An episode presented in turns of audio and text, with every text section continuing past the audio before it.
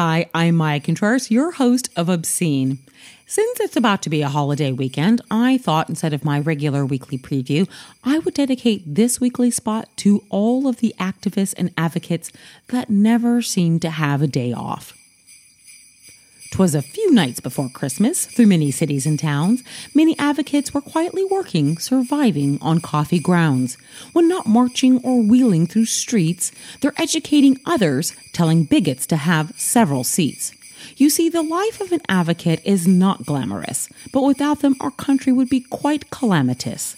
Each day they wake with visions of what could be, like free healthcare, equal access, anti racist policy. The work is not easy. Just ask Homer, it's an odyssey. If you know an advocate, thank them today, because it's incredibly taxing always to be in the fray. If it's you who always wakes for the fight to secure your and others' rights, then I say you don't have to forget about self care. We think about you and your daily wear and tear. We know you have doubts if you're needed or consequential. Please know you and your work are absolutely essential. We love you very much in all that you do. You may not know it, but we're here in support of you.